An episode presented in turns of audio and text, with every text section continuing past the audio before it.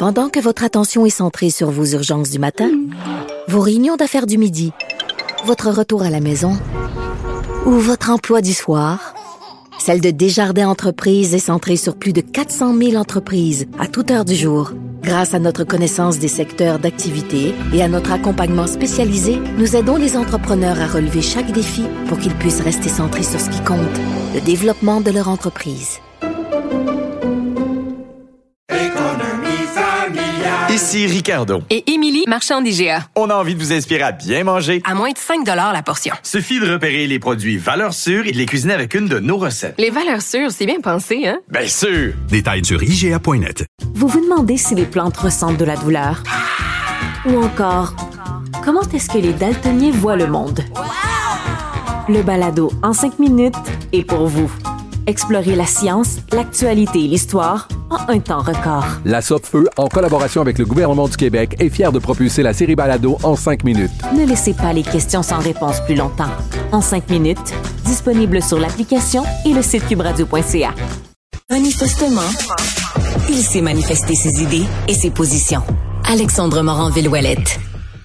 Vendredi dernier, ça vous a sûrement échappé, puis pour une bonne raison. Euh, ça n'a pas été annoncé ben ben fort par le ministère du Transport du Québec qui décide de d'enlever le covoiturage de la voie qui est réservée aux autobus dans le pont-tunnel Louis-Polyte Lafontaine parce que vous aviez le droit, hein? c'est une mesure qui avait été mise en mars dernier, on avait le droit de prendre cette voie-là réservée aux autobus si vous aviez trois personnes ou plus dans la dans l'auto.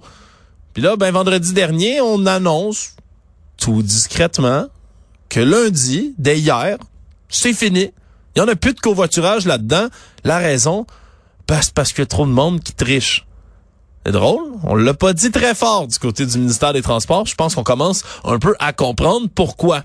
On va discuter de tout ça avec quelqu'un qui s'y connaît en covoiturage, Marc-Antoine Ducas, qui est président de Netlift, qui est une entreprise qui est spécialisée justement en la matière. Bonjour, Monsieur Dugas.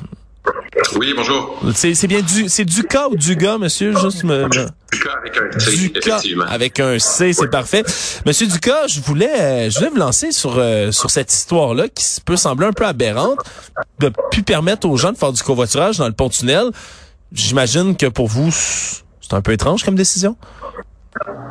Euh, C'est-à-dire que c'est étrange et compréhensible dans, à, deux mesures. C'est-à-dire que c'est sûr que ça prend du covoiturage pour densifier les voitures. Évidemment, ça fait plus de dix ans que je travaille là-dessus. Alors, euh, je dirais pas le contraire. Puis, euh, dans l'article, notamment de ce matin, on voit qu'il y a plein de gens qui se sont retroussés les manches, se sont euh, organisés. Donc, clairement, il y a beaucoup de gens qui adoptent les bons comportements puis veulent faire leur part. Donc ça, c'est, je les salue là, au passage parce que c'est, des vrais, c'est des vrais combattants.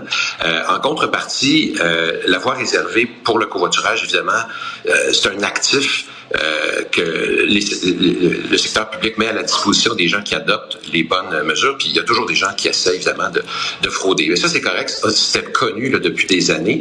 Euh, par contre, il existe plein de moyens de contrôler ça puis de permettre à tout le monde de s'y retrouver. Là. Donc, euh, cette décision-là est prise sans avoir pris en compte les moyens de contrôle. Bon, ben dans ce cas-ci, M. Ducas, parlons-en de solutions. On va faire ça ce matin, vous et moi, parler des solutions qui existent. Parce que là, de juste pénaliser tout le monde d'un seul coup en disant c'est fini pour tout le monde, il y a des gens qui trichent, ça peut laisser un goût amer aux gens. Il y en a, vous le dites, des solutions. Qu'est-ce qu'on aurait pu faire à la place euh, du côté du ministère des Transports?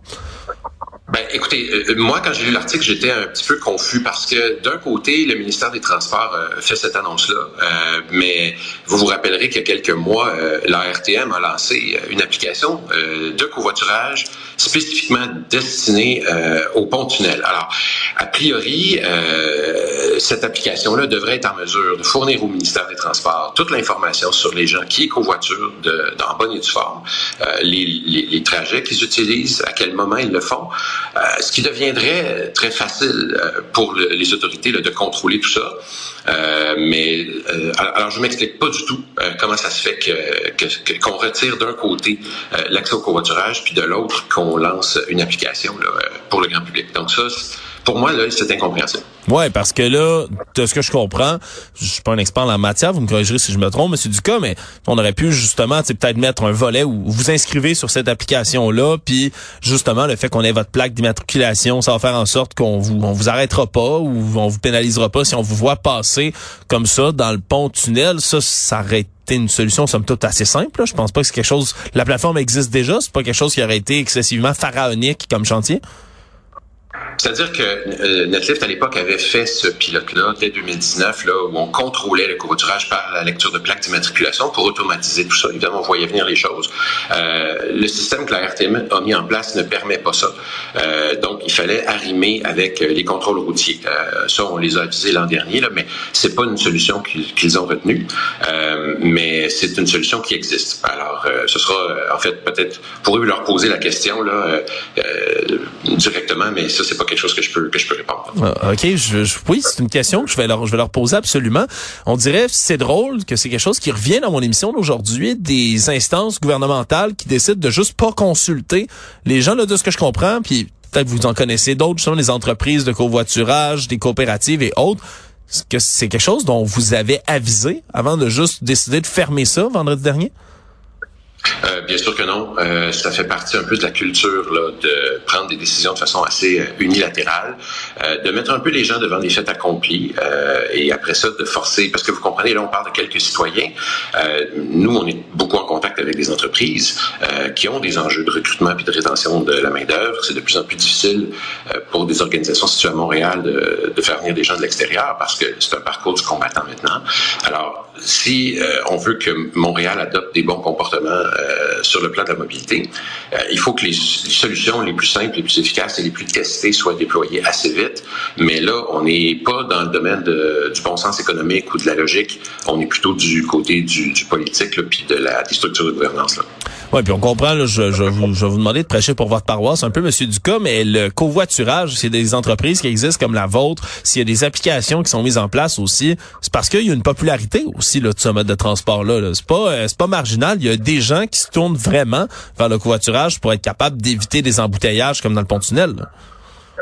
Ben, alors, il y a oui, la question des embouteillages, la question du, prix de l'essence qui a joué beaucoup, le temps de déplacement. Certaines personnes, même en covoiturant, vont voir un temps de déplacement qui est deux à trois fois plus rapide que certains circuits de transport collectif. Alors, euh, on n'est pas là pour juger du choix que les gens font. Euh, chacun a une vie, puis prend en général les décisions qui sont les, plus favorables pour eux-mêmes. Mais ce qu'on constate, c'est que et les citoyens et les entreprises, euh, particulièrement après la pandémie, euh, ont mis en place des mesures pour essayer de favoriser cette fluidité-là, parce que euh, les gens trouvent que la mobilité, là, c'est euh, assez compliqué. Oui, c'est effectivement une grosse une grosse question. Est-ce que vous, c'est quelque chose que vous aviez remarqué justement de, de, votre côté, de votre application, quand on a demandé justement euh, du côté du ministère des Transports, quand on a demandé de trouver son plan B, là, c'est le slogan qu'on a qu'on a utilisé en annonçant que le pont-tunnel allait être fermé en partie pendant des années, soudainement, encore une fois, là, au, euh, euh, devant tout le monde, surprenant un peu le Québec. C'est quelque chose qui, qui avait augmenté de votre côté, là, de cette demande pour le covoiturage? On a reçu beaucoup d'appels à ce moment-là, effectivement, particulièrement des entreprises, euh, parce que, en fait, Netlift depuis plus de dix ans qu'on on a travaillé à trouver le modèle et tout.